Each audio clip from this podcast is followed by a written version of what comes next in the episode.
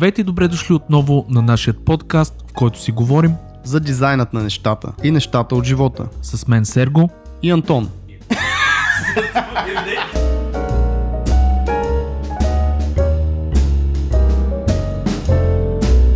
Здравейте, приятели, добре дошли отново в дизайнът на нещата.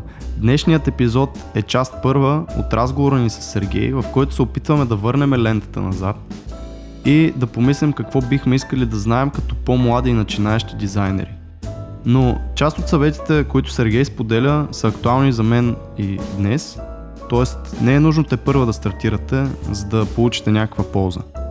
Говорим си за преумората от дизайна, за страхът и нежеланието да учиме нови софтуери или нови неща като цяло, за прокрастинацията а, или пък за безцелната работа и неследването на конкретен план. За това колко е важно да се учиме от стари майстори и ментори, независимо дали сме в училище и дали имаме формално дизайн обучение. А, също така, можем ли да променим света с дизайн?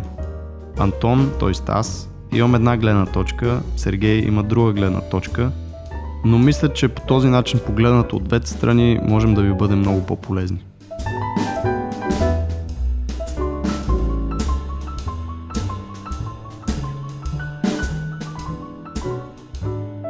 А, днес как ще започваме, Сергей? Еми, няма да е с здрасти, Сергей, нещо друго трябва да Окей.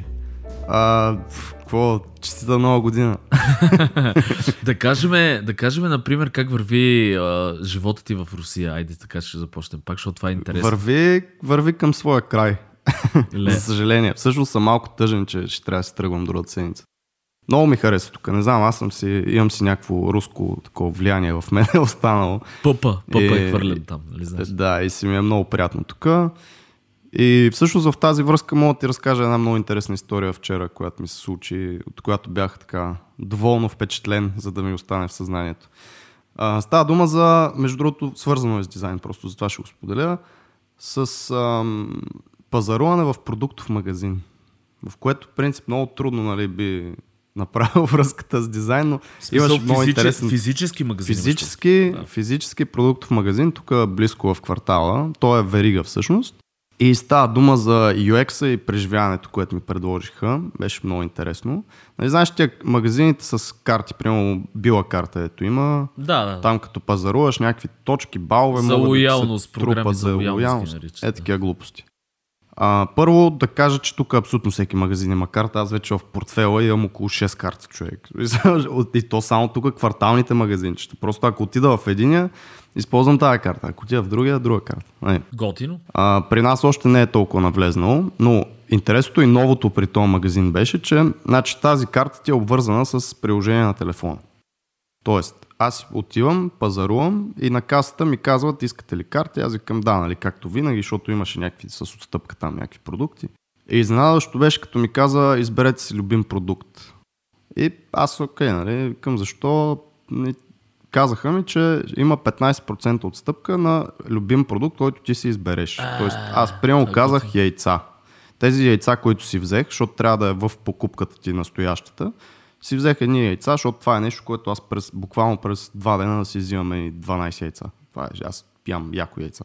Както и да е.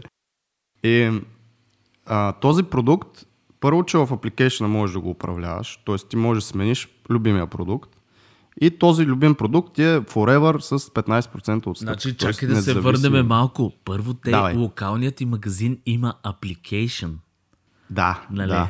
Това Свързан е- с тази карта. Окей, окей. Да, и в тази карта другото нещо интересно е, че примерно виждаш колко си изхарчил. Тоест в самия application си влизаш, както е примерно аз имам и Revolut да кажем. И нали, ти излизат като транзакции. Абе се едно онлайн банкиране да видиш колко пари си изхарчил, колко пари имаш. За яйца. Случ... Или за изцяло. всичко. Да. За изцяло. В смисъл имаш цялата сметка, която си я платил вчера, примерно, дето я платих, и я имаш като разбита в, самия, в самото приложение. И имаш, примерно, този месец колко пари си харчил в то за продукти. И има даже статистики някакви. И някакво много яко. И другото нещо е, че като оставаш ревюта в, на различни продукти в самия application, пак получаваш, трупаш някакви бонус точки, които ти водят към някакви отстъпки от конкретни продукти. Смятай хората колко са по-напред, братле. И имаш примерно 5 продукта всеки ден, които са с отстъпка, които можеш да ги видиш предварително в приложението. Да, кефът на тия продукти, ще отидеш и си го взема. И всеки ден нали, са различни, но това с мой любим продукт е много яко човек, защото е независимо от това какви акции и какво има самия магазин, то продукт винаги ще ти е с 15, т.е. примерно не е 130 рубли, а е 100 рубли. Да. И винаги ще е така. И не знам, много се изкефих на този UX и наистина бях кажа, изненадан. Че, смисъл така, наистина, смятай, щом локален, както го наричаш магазин, по-малък, нали, не е огромна верига руска, примерно, си е положила труда да направи такова нещо, колко по-напред са вратле изобщо то пак е, нали, не ме разбира погрешно, пак е верига, но не е била, не е фантастико. Да, да, смисъл... Те са такива по-малки, по-био, по-хелт стор се води по принцип това нещо, нали, защото има по-био продукти и са по-локални самите yes. продукции, като мляко, като месо. Всяки такива. И първо, че вътре самия магазин си е супер як. Второ, нали, начина по който...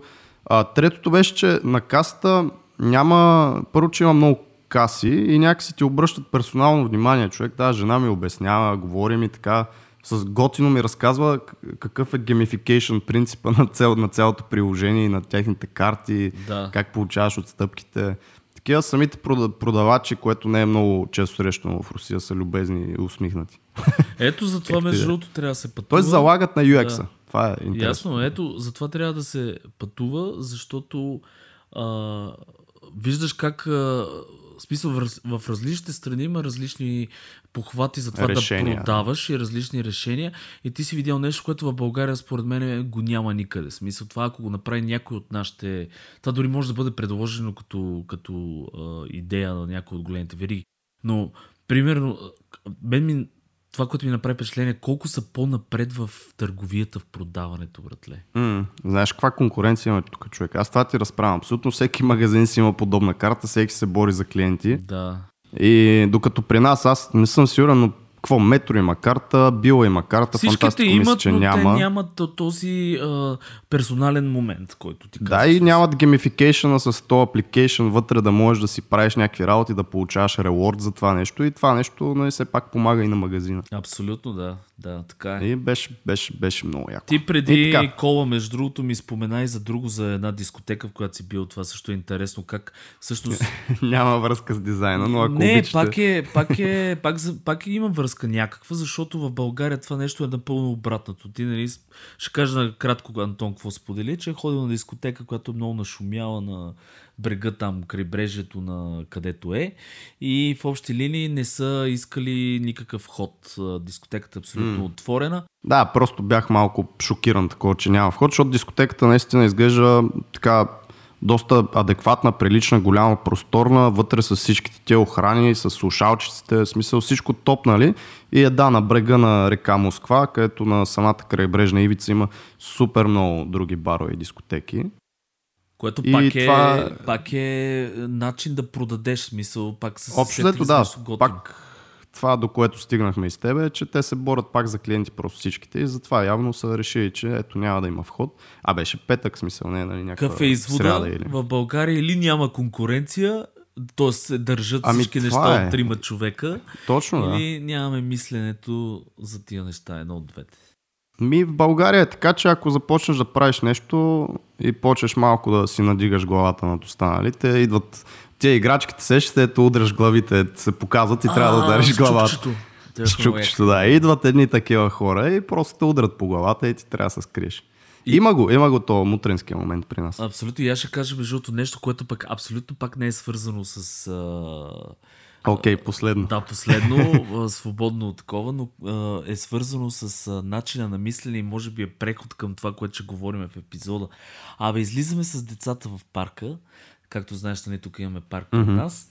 И излизаме с тях да си играем. При което наблюдавам, аз много обичам да ги наблюдавам как реагират, защото за мен е детския ум е а, нещо уникално. В смисъл такъв, после ставаме много... А, имам чувство, че човек се ражда с огромен капацитет, расте до някаква годинка, примерно 5 годишна възраст, расте с този огромен капацитет и после обществото и всичко останало и живота ни, ни намаля този капацитет. Ще кажа защо. Значи, гледам го малкия, колко беше креативен. А, сам започна с сестра си, ви каза, сега ще е, играме на една игра и дръпна как си, почнаха да събират шишарки. И аз викам ли, до тук нищо екстраординарен, не си всичко си е 6.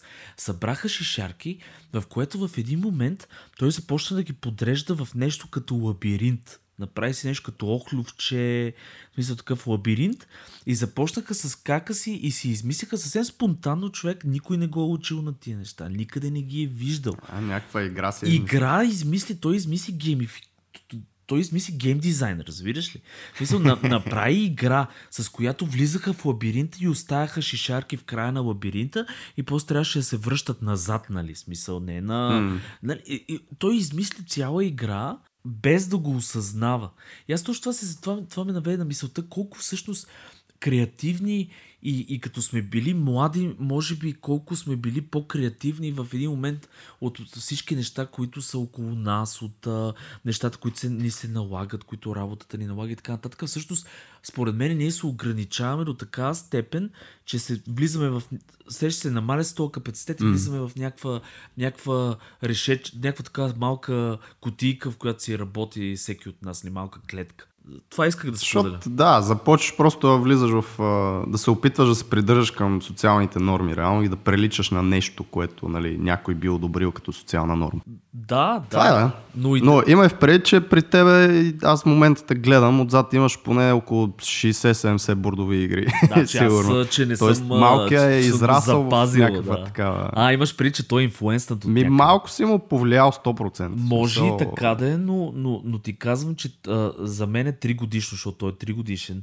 3 годишно дете да измисли игра, да, която между другото има предвид, че аз после замислих, това може да стане на бордова игра. Това преспокойно може да стане на бордова игра. Преспокойно може да стане на ти имаше едно в... дами едно време, ако се сещаш, да се ага. върха едни камъчета, там се скачаш. Да, да, да, да там, скачаш. Точно е така се измислят истинските игри. Тетри са, примерно, някакви е такива неща. Mm. И а, защо го казвам? Защото нашата тема, реално, а, mm. която ще говорим сега е какво ми се иска да знаех като млад дизайнер. А, така. Да. И, и може би е така... А... Но не 3 годишен. В смисъл като... Ми, защо не? Те също са дизайнери. Той, той беше дизайнер в този момент, разбираш ли? Защото не мога да се поставя в а, менталното състояние на да 3 годишно спомниш, дете. Реално. Или да е си трудно, спомниш да. какво е било, да.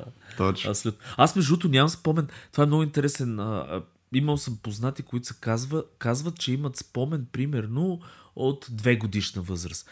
Първия, ми, първия ми спомен а, е който ми се е набил в главата и който наистина имам чувство, че... Защото, нали знаеш, че има една малка разлика между това родителите ти са ти разказвали нещо и ти да си мислиш, че си го спомняш, защото ти е набивано цял живот в главата mm. и това наистина си го спомняш. И аз си спомням за едно гости с едно куче и питах баща ми на колко години съм бил и съм бил всъщност на 4 и нещо. Преди това нямам абсолютно никакъв спомен от, от Което живота. пак е доста добре, между другото. Защото да. 4, 4 години пак е така доста далечна от нас възраст. Абсолютно. абсолютно. И аз имам такива познати, аз примерно съм с паметта като цяло не е особено, не, не блестя нали, с своята памет и не знам, може би от 5-6 години, 5-6 годишен съм и такива по-първите спомени. 100% има нещо дълбоко в мен, което мога да си спомня в някой момент. Примерно, Това е интересно, слушатели, може да ни пишете вашите първи спомени кога са. Това е готово. Mm. И какви са, даже може да споделите. Стига да, да не са много embarrassing. Стига да не са кри, крипи. И крипи, нали, някакви такива. Там нещо да сте намазали стената с сако, примерно, или такова. Uh, Та, кажи, например, ти какво искаше да знаеш като млад дизайнер, което сега, примерно, го осъзнаваш в днешно време? Ще ти Да, значи да го, да го префейснем това нещо с а, това, че ние няколко точки сме си записали, да, да. които мисля, че а, така биха били полезни и за мене, нали, в това число едно време, когато съм започвал. А, първата точка, която аз съм записал е не е необходимо да се плашиш от нов софтуер и изобщо не се опитвай да, да се противиш на нови софтуери и тенденции, а по-скоро ги а, прегръщай с две ръце. Какво имам пред? А, на времето ми се наложи, например, в една дизайн агенция работиха на Fireworks. Наложи, наложи ми се да науча Fireworks. Fireworks, а, за който не знае какво е и това сигурно са много хора един софтуер, който беше много по, по-ориентиран към Web, отколкото Photoshop. Пак беше Adobe и мисля, че вече не съществува. Да, не съществува. Аз, аз знаех Photoshop най-добре тогава. Бях, в смисъл беше ми комфортно в самата среда на Photoshop. Знаех си там всичко, как горе-долу какво да става. Не всичко естествено, защото след това научих тонове още неща, които си мислех, че ги знам. И ми се наложи да науча Fireworks. След това в една друга агенция ми се наложи да науча иллюстратор, защото правиха веб дизайни на иллюстратор. И пак се противих дълго време. Другия дизайнер работеше на иллюстратор, аз си работех на Photoshop. Колко там време не исках да, да случвам. След това реших да пробвам иллюстратор за, за веб дизайн.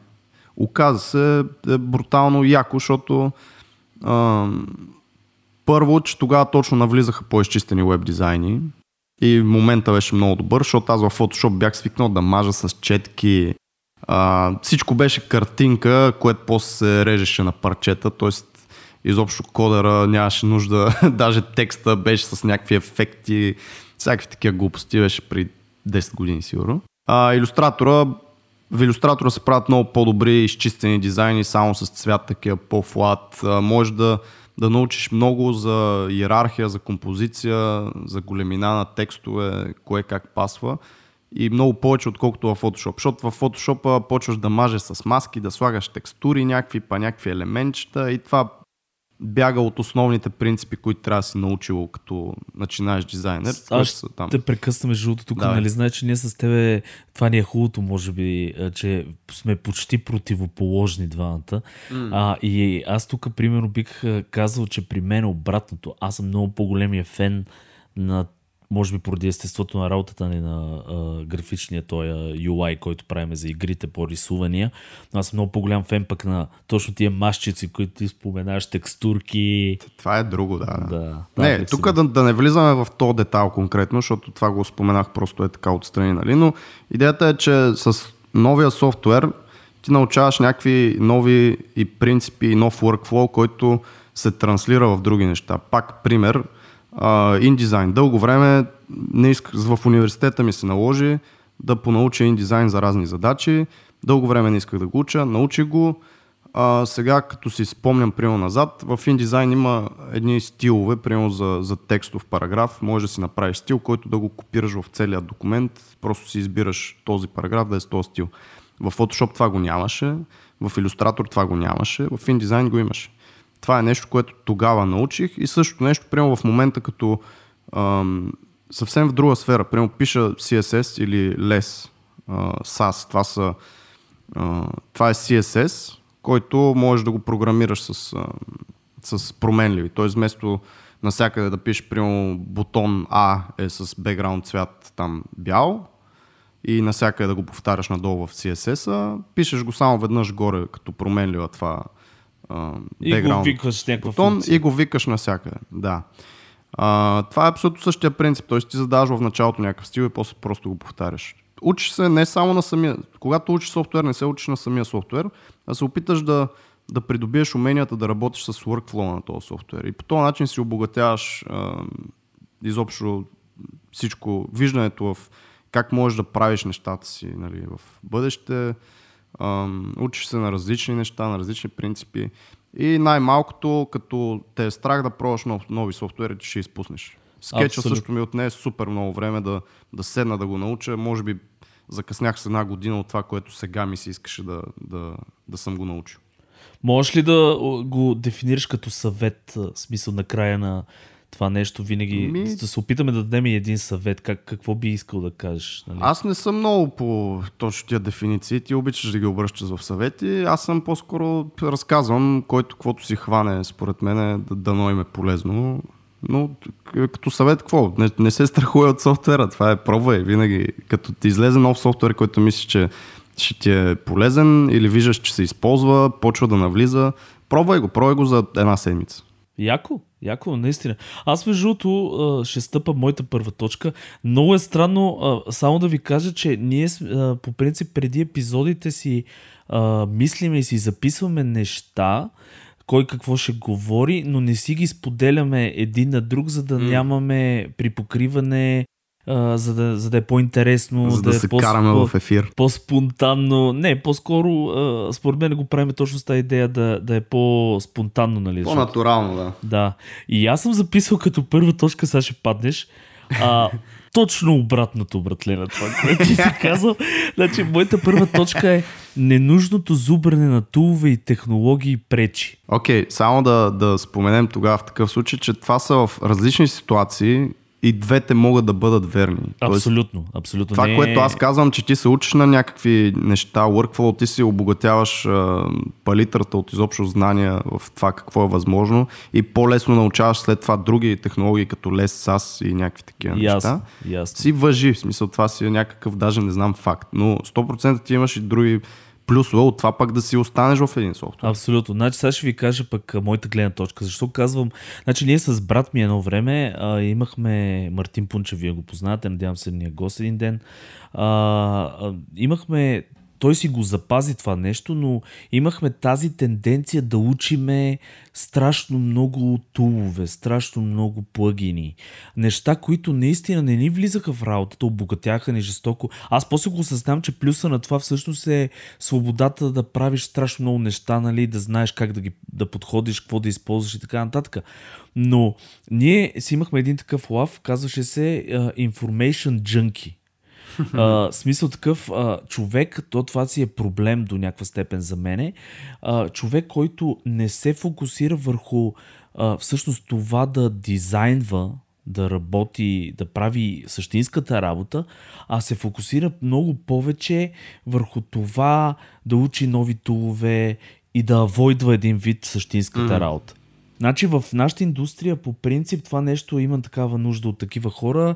Те се наричат technical артисти или хора, които се занимават точно с това, да научат нови тулове, да оптимизират процеси, да мислят как могат да вкарат нов тул в някакъв пайплайн, т.е. някаква среда на работа, да интегрират някаква нова програма, която да улесни артистите и така нататък. Има цели техникал директори. Тоест има, това си е определен характер хора. Обаче, Примерно, ще дам и друг пример с а, небезизвестния Миро Петров, който ни е бил и гост.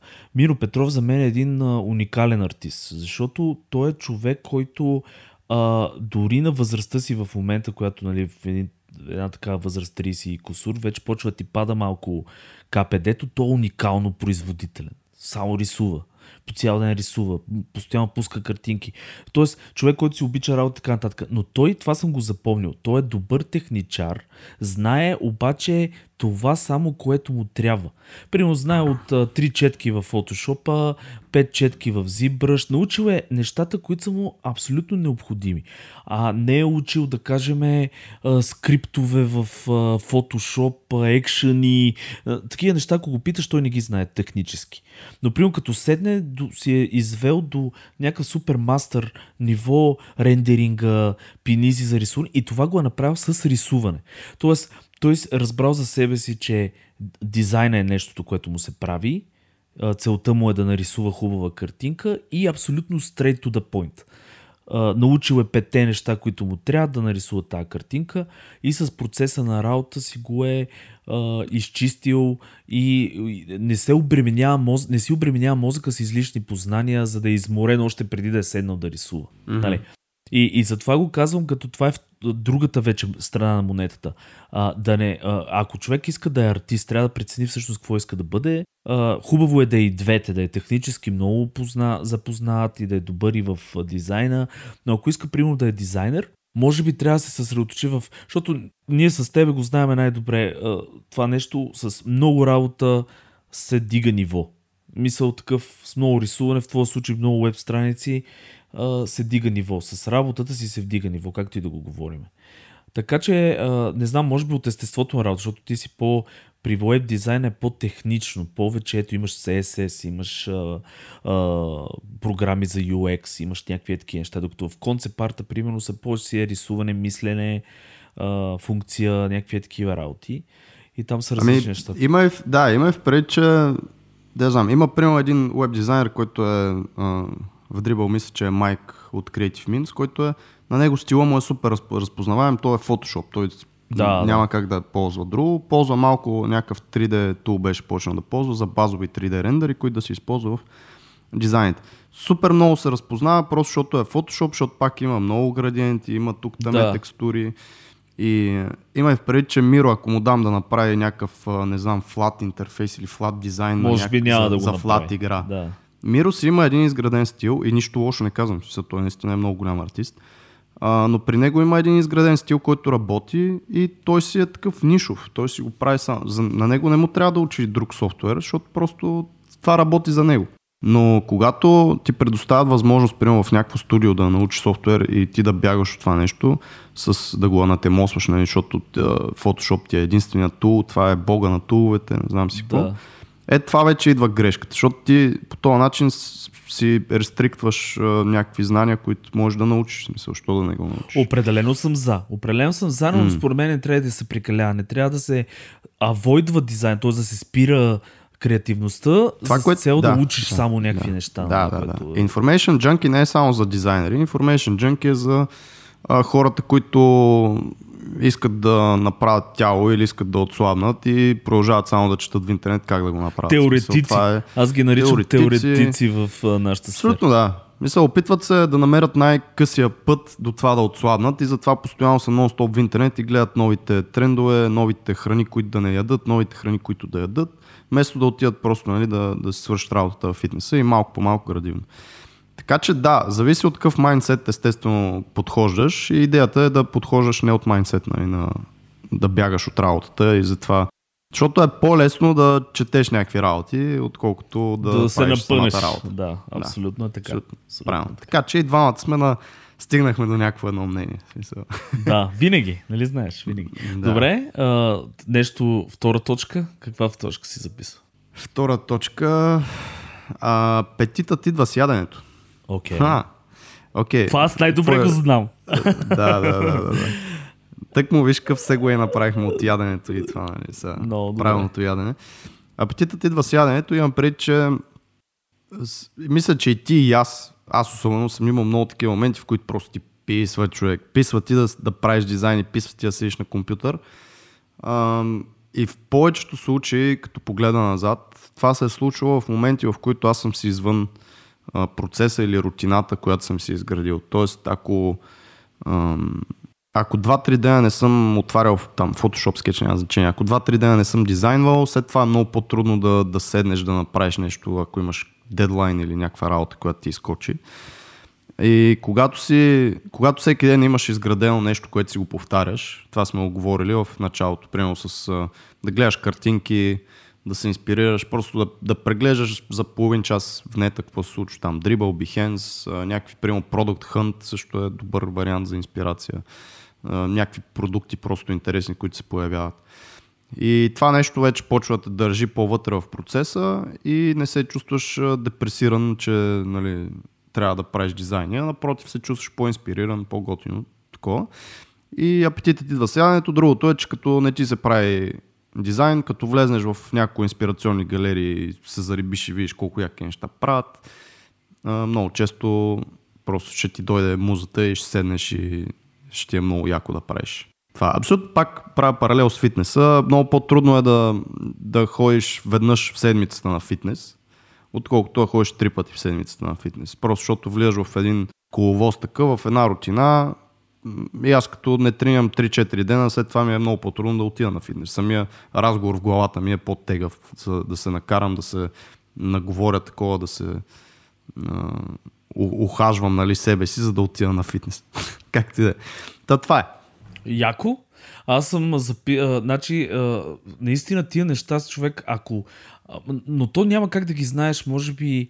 До тук, тук идва това нещо с таланта. Няма как да ги знаеш на, без опит тия всичките неща. И тия хора, които може би стигат до тия изводи по-отрано, са просто по-талантливи, не знам. Обаче наистина тия съвети, които даже ако ги знаех като а, млад дизайнер, сега щях може да съм някъде другаде. Ми, като дори, ниво. Дори да не си някъде друга, да живота ти ще да е малко по-лесен, защото аз съм имал наистина много такива моменти, в които или съм искал да сменям професии, или не съм искал да бъда повече дизайнер и то не е било, защото не ме кеф е самата имал. професия, Всеки е а защото влизаш в една черна дупка, от която начина да излезнеш е просто да имаш една така ежедневна рутина, която да те граундва, да те праймва за идващия ден на работа и така. Трябва да направим един епизод, между другото, за когато искаш, дойде момента, в който искаш да се откажеш примерно. Mm, а, е, а, колко дарк звучи. Да, доста. И а, а, моята пък а, следващото, което аз а, си мисля, че би било добре, ако го бях научил на по-ранна така възраст, е дизайн преумората и а, да се научиш да почиваш емоционално и психически. Значи, а, това, което примерно аз правех в началото, а, беше пренасищане от гледна точка на, на, на пак с цел може би прокрастинеше, защото аз като се замисля всички тия неща всъщност ти пречат и, и, и те забавят отлагат ти всъщност, не те забавят, отлагат ти да седнеш на компютър и просто да дизайнваш и да правиш готини работи. Но а, едно време аз какво правех? А, а, имах периоди, в които а, бях нон-стоп по форумите да гледам референции наистина това ми бил на безобразно добра култура, такава визуална култура и а, нали, смисъл аз като примерно се сетя за стил, да кажем ми дадат да правя, да я знам, зомби, гейм, нещо си, веднага в главата ми изкача точно какво трябва да се направи и така нататък. Не знам дали е опит или е от това с визуалната култура.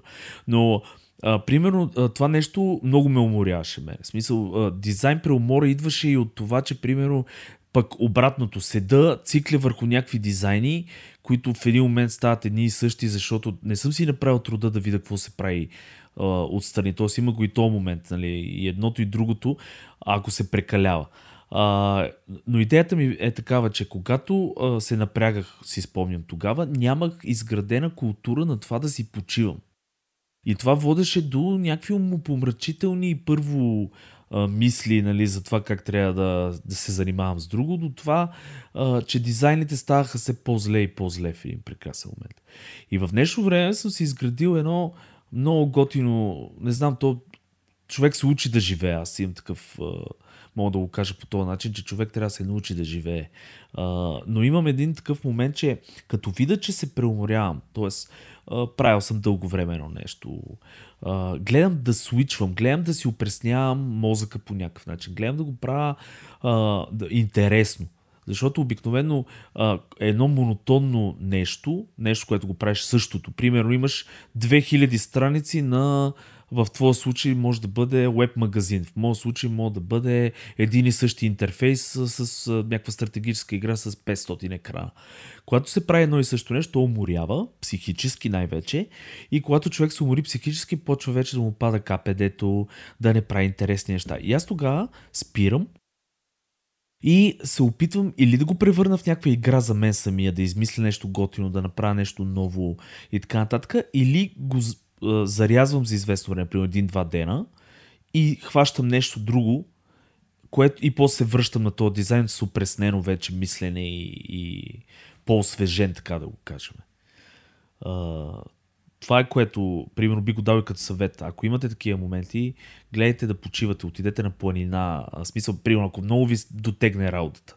Напред си един ден почивка. Никой няма да обедне с един ден, никой няма да се срине света за един ден кажете си на клиентите, ако сте фриленсъри, примерно този ден измислете нещо, имам, е, трябва да отида някъде или а, искам да си почина или нещо. Бъдете честни, нали, в повечето случаи, но отидете някъде, разходете се, върнете се, ще видите как неща стават много по-приятни, много по-розови, много по-готини за правене. А, един много хубав паралел правя с една точка, която в принцип ми е по-напред, обаче я казвам тук. не можеш да промениш света с дизайн. Тоест, ако, а, ако имате някакви аспирации, значи аз това, ако си го бях казал, може би като по-малък, а, не знам дали щях да избера точно конкретно този път, но дизайнът е, нали, с изключение на много малки, много, много малки случаи, е просто един сервис и вие правите просто едни картинки. Съжалявам да ви го кажа но света няма да го промените, света няма да, да пропадне, ако на вас не ви се получават някакси нещата в някакви моменти. И света се променя с пари, с uh, power, как е това? Сила. С власт. Власт. Еми, с власт в случая. Um, с дизайн не се променя, затова ако сте искали някога да промените света или сте от тези много амбициозни хора, дизайнът може би не е точният път за вас и просто тук вмятам и това, че дизайнът сам по себе си е малко по-малмащабен скил, обаче комбиниран с много други неща, вече наистина може да, да допринесе за нещо, за нещо по-голямо. Тоест, а, ето още един съвет. Не се спирайте само на дизайн, само на графичен дизайн, само на веб дизайн, UI дизайн. Ако искате да правите по-големи неща, имайте хобита и развивайте и други а, паралелни интереси, които могат да подхранват това нещо. Като а, в моя случай, аз винаги това ще си го казвам, това е код по някаква форма. Тоест при мен е дизайн плюс код, плюс това да можеш някакъв малък бекенд, за да си направиш някакъв апликейшн един ден, ако ти трябва сам, някаква идея да си развиеш, която реално да се ползва от хора, е много по-добре, отколкото да си правиш само едни картинки, колкото и добри да са. Сега няма какво да се лъжим, повечето хора, които изцъкват някакви картинки такива готини, до голяма степен са егоистични и си го правят абсолютно за своя си кеф. И други такива подобни неща са, примерно бизнес, финанси, ако ги комбинирате, т.е. ако не сте ако не сте книга там с една страница, а сте книга с много страници, т.е. имате различни интереси, маркетинг, продажби, бизнес, това комбинирано с дизайн мислене, с дизайн умения е много по-ценно и много по-голямо, отколкото а, просто да си седите и да си правите едни картинки за ваш, си, за ваше си удобство и за ваш кеф. Пак казвам, не е задължително, но просто ако сте имали някакви големи аспирации, с картинки нещата не стават. Ами глеса, до, до някъде си прав. А между другото, подкрепям те за, за тия неща, че, но, но не съм съгласен за това, че не можеш да промениш неща само с картинка. Айде, да, пример ти давам с а, а, картата на метрото а, на Лондон. То после почнаха всички да я копират тази карта. Но а, първата карта, която чисто графично, инфографиките, знаеш, че целта им е точно така функци... да покажат с граф, граф, графично, да покажат няк... нещо, което е полезно. И то пич, който аз не си спомням как се дизайнер, който го е правил, всъщност променя много, защото а, а, толкова много неща са кодирани с тия цветни линии вътре на метрото, с а, а, а, този а, а, графичен стил, който той е измислил, този по-геометричния, че всъщност е улеснил живота на страшно много лондончани. Защото наистина, като погледнете, ако не сте я виждали, между другото, картата, отворете си да видите, а, картата е толкова лесно направена, че а, кога, аз го разбирам, защото съм живял там, когато бързаш да сменяш 15 различни метра, ако ти дадат един мап, който е мега безумен, просто изпускат се метра, не можеш да стигнеш до дестинацията си така нататък. Така че това е един от малкото случаи, които показва, че всъщност може да се направи с а, а, графичен дизайн, можеш да промениш много, но пак е това, което каза ти, е съвкупност по-скоро и от нещо друго. Дали ще е економически познания, дали в неговия случай а, ще е функционално всъщност, нещо, което той е видял като проблем. А, а, и така нататък. Дали вие ще научите нещо допълнително, но идеята е повече, повече случаи да има някаква функция в това нещо. Не може с една чиста картинка. Ти най-вероятно говори за чистото изцъкване на някакви безмислени детайли. В смисъл такива... Говоря, говоря, освен това, нали, че да, трябва да е по-функционално, отколкото да е по-красиво. Говоря конкретно за това, че аз пак започнах с това, че освен някакви единични, частични случаи, които са примерно един от 5000, както е това с метрото, като при него също не знам каква е била, не съм чел историята, но метрото на София също е брутално комплекс нещо и пак е направено по много адекватен Да, защото той копират тия, тия карти, между другото новите. Тоест Лондон е първия, така пър, Това е първия, доколкото okay. знам, а, прочит на такава карта. Преди това старите карти са Ето. типично мазня отгоре, нали се сещаш mm. някакви преплитащи се линии и така нататък и той изчиства mm. този дизайнер за първи път изчиства Ето, и това е почва да го един случай на колко. Това имам пред, че повечето хора от нас, аз също се включвам в това число, не си мислете, че се боготворя или нещо, ние предлагаме някакъв сервис на някакви хора, които продават някакви услуги. Това е в повечето случаи. Тоест, това да промениш света, защото аз, си, аз го говоря от гледна точка на това, че аз като по-малък, като тинейджер, имах точно такива аспирации, смисъл да правя някакви големи, огромни, мащабни неща, които а, променят нали, живота на много, такива, много големи групи от хора, а не на 10, 20, 50. И това нещо само с дизайн няма как да стане. А, не го знаех, сега го знам, затова го споделям. Готино, готино. Аз бих... Следващата точка? Значи, а, добре, да, добре. точно. Бих... А, моята следваща точка е по течението, а, а, какво имам пред? Просто работим за самата работа и където ни отвее вятъра. А, това нещо аз започнах по този начин и до някъде при мене беше, може би, съдба. Значи, аз имам две теории за това нещо. Също, че вътрешно ние, повечето хора не знаят какво искат от гледна точка на, на това, че не са сигурни, че искат точно да станат космонавти от самото начало, или ако, иск, или ако знаят, че искат да станат дизайнери, точно какви дизайнери не, са, не знаят до момента, в който не преминат през 5-6 работи, т.е. извървят техния път, който всеки път им променя посоката. При мен беше нещо подобно. Аз, честно казано, започнах с Макдоналдс първата ми работа беше в Макдоналдс. Е, после стана графичен дизайнер предпечат за една фирма фармацевтична Нобел Фарма. Аз това съм го разказал и в други епизоди. Но идеята ми е, че аз абсолютно бях неориентиран какво искам да правя. В сега, примерно, знам, че живота ми е гейм арт, искам да правя само игри, арт за игри. Това е нещо, което ще си умра сигурно и ще си го правя, това ме кефи и така нататък. Но тогава, на 18-19 или там колкото, не си спомням кога беше, съм абсолютно нямах никаква представа. И беше точно където му две вятъра. Просто си намерих работа тук, почнах да го правя това, научих се да го правя. После отидох на друго место, станах с клип парти, почнах се занимавам, научих се да правя тия неща. След това съвсем случайно в гейм индустрията и така нататък. Това е единия път. Много завиждам обаче на хора, които от самото начало, защото имам такива примери познати, от самото начало си казват, аз искам да стана, ама нещо супер специфично, texture artist. И примерно цял живот копа в тази сфера и става мега добър.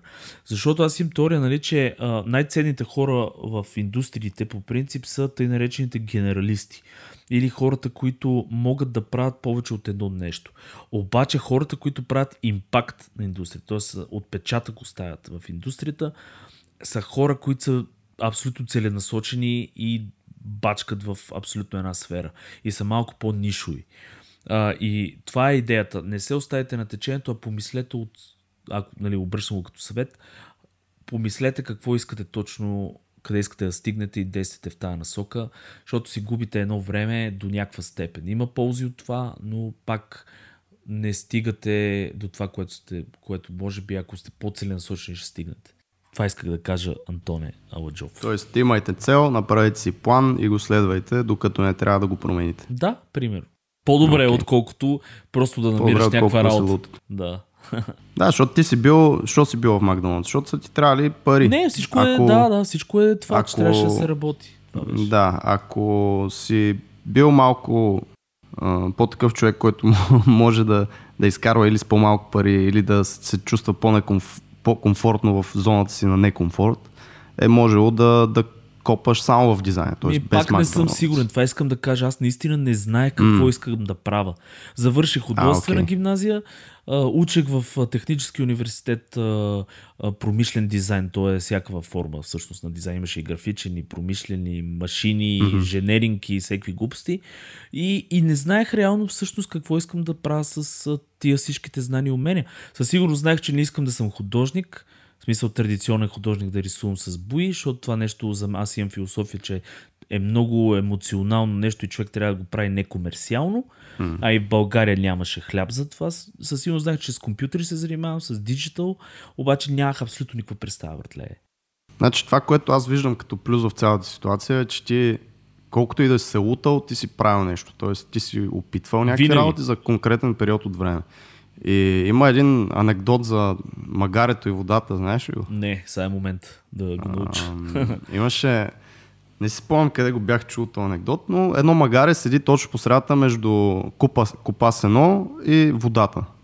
И гледа, гледа наляво към водата, гледа надясно към сеното, гледа наляво към водата, гледа надясно към сеното и се чуди, защото той няма това мислене нали, за в бъдещето и просто е такъв раз, разкъсане между двете и накрая умира просто и от глад и от жажда. Ага, Това е ясно. историята. Ясно. Докато хората имат едно мислене за бъдещето и при тях също се получава същия, същата парализа нали, от това нещо, че имаш две, два пътя, ти си по средата на кръстопът някакъв, докато магарето, ако разбере, че може да отиде първо да пробва едното, после другото и нали, да оживее един вид, а, би било много по-добре за него. Също и при хората, ако, ако пък се сетя, примерно за, за Тим Фери се сещам, че имаше няколко пъти много го е споменал това нещо, че при него той вижда живота си като а, експерименти от там 2 или 5 години, не си спомням. Тоест, а, започва прямо с венчър инвестициите му, го третира това нещо като две години а, някакъв мастърс, който две години той знае, че това ще прави и се опитва да, да навлезе, нали, опитва се да израсне в, това, в тази сфера. И това е след две години пак си продължава нали, съзнанията, които е придобил, обаче почва някакъв друг експеримент и почва нещо друго да прави. Uh, тоест това е и ти, което си правил, отишъл си в Макдоналдс, окей, пробвал си, не е за мен. Много хора какво правят? Седат вкъщи и се чудат. В смисъл, опитай го, няма какво да седиш, защото нищо няма да стане. Трябва да опиташ. Абсолютно съм съгласен с теб. Да, така. Окей. Mm. Okay. Ти? Какво си Good записал? Experience. By the way, само да преди да си започнал, може би е добре да направим и втори епизод, защото аз имам още поне 5, 6, 7 точки, а ние сме на края на времето, така че ако искаш по още една и да направим... Абе, много говорим, бе, Сергей. Много, много говорим. Такива лукуми. Такова нещо. Да, е, нещо, влизаме в някакви философски разговори тук, не знам, но, трябва да спра. Но какво мислиш да направим втори епизод на нещата, Айде. които искам, исках да знам. Какво мисля аз? А, аз съм винаги за, аз ще видим какво мислят хората. Добре, съгласен съм, да. Така че, какво си записал? Окей. Okay. дизайн процесът може да бъде сведен до проба на възможно най-много варианти. Какво мислиш за това нещо? Готино, как кажи, какво имаш пред? Нали? Ами, дизайн процесът като цяло, това също го, между другото, пак го научих от една от много малкото фирми, в които съм работил изобщо. И тогава шефът постоянно ме пушваше да правя различни варианти. Тоест аз му пускам един дизайн, нали, който за мен е вау, аз съм бати якия дизайн, топа на нещата. И той е окей, нали, дай да видим някакъв друг вариант. И правя друг вариант, който аз вече съм още по-добър човек, защото то вече втори вариант някакъв а, мега такъв красивия, вече си го слагам в рамка, край това е работата на живота ми. Мастерписа, да. Мастерписа, човек, това е вече мога да си умра и хората ще ме споменават нали, само с този мастерпис. И вика, е, добре, ама дай още някакви два варианти, примерно разчупи тук малко това, навигацията, служи в хирото еди, какво си, премести тази секция тук, я прое да видим, ако пък футъра е някакъв огромен. И аз така вече писва ми, нали, смисъл, окей, правя още един, правя още един, обаче забелязвам, че почват да стават по-яки.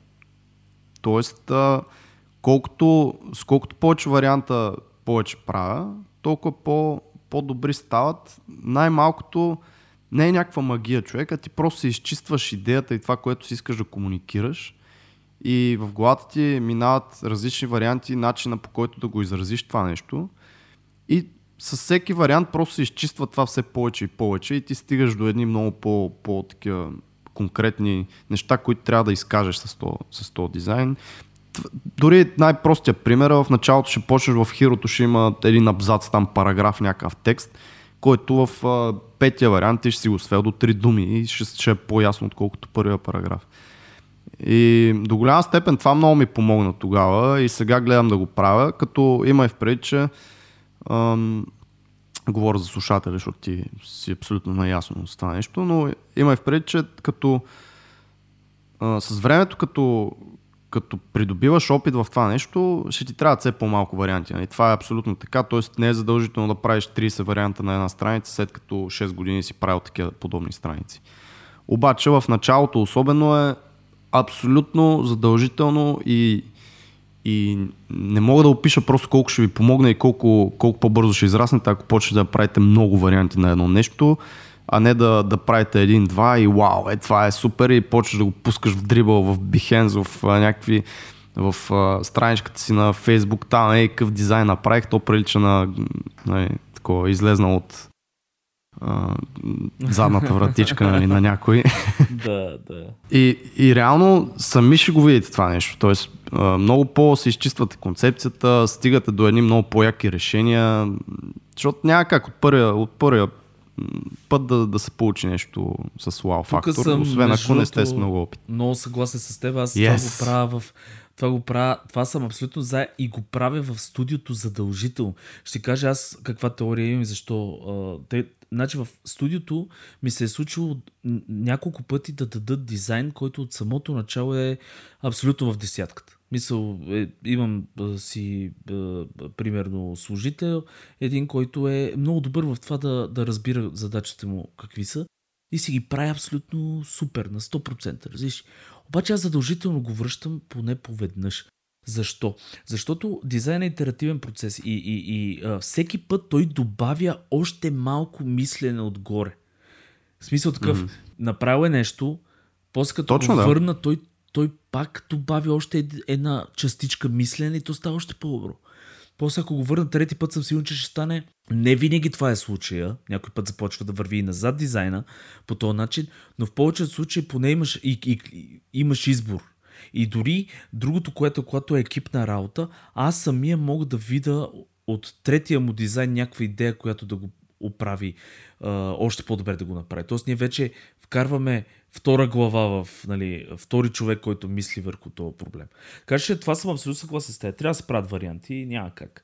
Не е нужно да се правят 200 варианта, но трябва да се направят поне 2-3 варианта. То даже златното правило е 3 а, варианта, а, за да не се измори и дизайнера. Това за е, да, в смисъл, три, аз съм съгласен с това златно правило абсолютно, обаче за него, според мен, трябва да имаш някакъв изграден базов опит и визуална култура, което идва с времето. Тоест, а най-бързият начин да си изградиш подобни варианти, според мен е точно да правиш а, С много работа. варианти. Да, с много работа и едни такива итерации бързи, а, които просто копираш артборда или там на каквото работиш 10 пъти или ако правиш лого, пак казвам, имаше Арон Драплин имаше много яко видео за това нещо, за итеративен начин точно да правиш лого, как от а, едно шейпче до къде стига нали, накрая.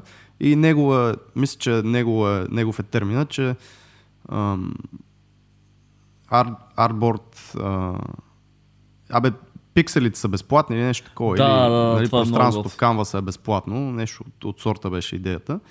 Копираш го хиляда пъти, го променяш и по този начин си изграждаш, виждаш кое изглежда добре, кое не изглежда добре и за другия път горе-долу малко или много знаеш и тия итерации ще са сведени до половина. И така, нали, всеки път ще се свежда до по-малко и по-малко, но ти ще си го... Това, това е най-бързия начин да, да стигнеш до, до това свеждане на половина. Нали? Абсолютно. А не да се пазиш от него и да бягаш, както аз бях. Нали? А, пак ще ми казва тук да правя още варианти. Какъв е тоя? Шеф на една супер яка фирма, на много добра дизайн агенция или супер много добър дизайнер, ама какъв е то, нали, ще ми се Да, прави. Да, да. Има, всеки го има от това нещо. Да, Аз имах един даскал, Борислав Ждревев, между другото, учител в художествената гимназия, невероятен художник и педагог и изобщо страхотен човек. Той е български иллюстратор, иллюстрирал е книжки, невероятен талант.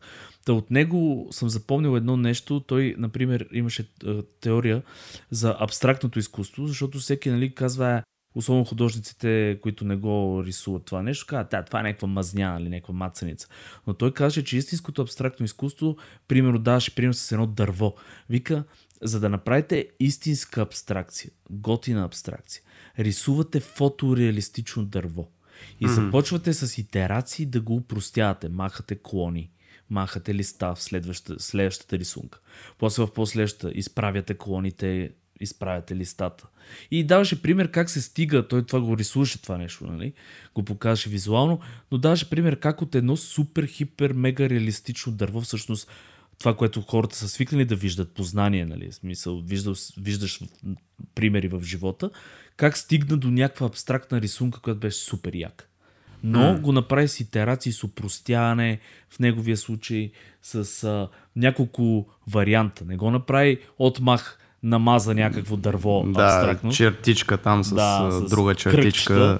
Кръгчета. А, а, а стигна до, до там чрез няколко стъпки, което беше много готино, между като урок. това звучи много яко, да. И виж как си го и запомнил. В смисъл, това е един да, урок, да, който да, си това запомня. са ключови такива, имам от, между от гимназията, ключови неща, които са ми, много са ми помогнали в а, дизайна и в живота. М. А, аз имам едно последно от мене за този епизод, Давай. което е прекалено много ефекти, за да покажа колко съм техничен. Това е проблем хора. Значи аз едно време го правих това нещо в началото. Пак казвам, ние, нали, аз бях малко information junkie, учех всеки неща, знаех всеки тулове, свалях всеки плагини за Photoshop с всеки cloud ефекти и светкавици и работи и в един дизайн гледах да правя възможно най-много леер стилове с дроп шадоли, с а, а, текстури, с ефекти, с liquify ефекти, с... Нали? И ставаше някакво страшно мазало и всъщност дизайн нямаше в началото за тия работи, а беше просто един шоукейс на това колко добре познавам фотошопа, но в същото време цялостната картинка липсваше. Нямаше дизайн. Дизайна, то за това стигнахме до днешно време, може да видите пример изобщо, как дизайна все повече става все по-изчистен, все по-изчистен, все по-straight to the point, нали, в десятката, все и така нататък. Точно става цел, защото най-лесно човек да груха и да пъха каквото му дойде от палитрата в фотошопа, без да се замисля, че път тия елементи пасват ли си, тия ефекти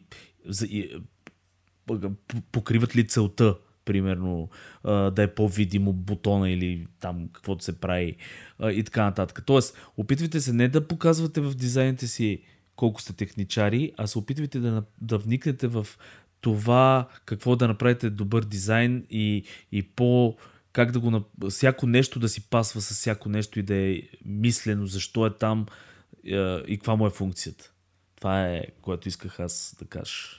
Много си прав и аз и до ден днес се, се хващам в подобни неща. О, то всеки го не, не нали точно от към леер стила и такива неща, но а, това как ти се е получило случайно, защото знаеш, че и аз и ти мисля, че сме много големи фенове на случайността в, при дизайна Абсолютно. и неща, които се случват сами от себе си и такива, вау, е бати якото. И някакви такива неща, които прямо ми се случва такова нещо в дизайна и аз сега искам много да го оставя. Виждам, че не, не допринася за самия дизайн или може би, че не, не комуникира точно меседжа, който трябва да комуникира, обаче изглежда много яко и просто искам да го оставя. Разликата с а, предишното ми или по-младото ми е, че на по-младото ми би го оставил. В случая аз се хващам, че го правя, обаче а, поне не, не го оставям, нали, защото знам, че не му е там мястото. И да, по-трудно се прави изчистен дизайн. И всъщност, колкото и по-лесно, толкова и по-трудно се прави, но ам, тук, айде казвам аз в една последна точка, която също не съм си записал, но ми дойде от разговора реално с тебе, това да не, да не спираш а, да се учиш и да търсиш а, някакви ам, инструменти, учители, ментори и всякакви такива неща, като под ментори нямам преди да ни заливат една с а, съобщения, въпреки че нали, пак с удоволствие ще се опитваме да отговаряме. Имам преди даже стари ментори от стари книги а, за дизайн и нещо, което ми идва в момента на акъл е, примерно на Янчи Холт, а, книгите и системите за оформление на страница са неща, които всеки дизайнер трябва да знае. Независимо дали а, си учил в а, академия, дали си учил, имаш формално дизайн а, обучение, подобни неща, като основни принципи изобщо на конструиране на една страница, са абсолютно толкова стойностни, че окей, аз съм ги получил, в смисъл за Янчи Холд, знам примерно от университета, защото съм, имахме добър преподавател, който ми го е представил нали, и ми го е сложил в вниманието. Но не е задължително, нали? Смисъл, ако не, не учите, ако не ви се дават пари, ако не ви се губи времето в университет, защото нали, има и плюсове и минуси, съвсем свободно може да, да търсите просто ресурси, книги, да четете и същото нещо с абстрактното дърво. Съм сигурен, че под една или друга форма ще ви попадне от някой от старите майстори, ако прочетете нещо него. Нали. Даже не знам, то преподавател може би също има книга, която е издал. Не съм сигурен дали е издал такава Но е книга, възможно, да, но да, смисъл. ако можете да го намерите, той във Фейсбук е много активен. Борислав Ждревев, жесток човек и художник. А, това, което искам аз пък да добавя като книга, между другото, защото име подсети, в аналогия за иллюстрация е на Андрю Лумис.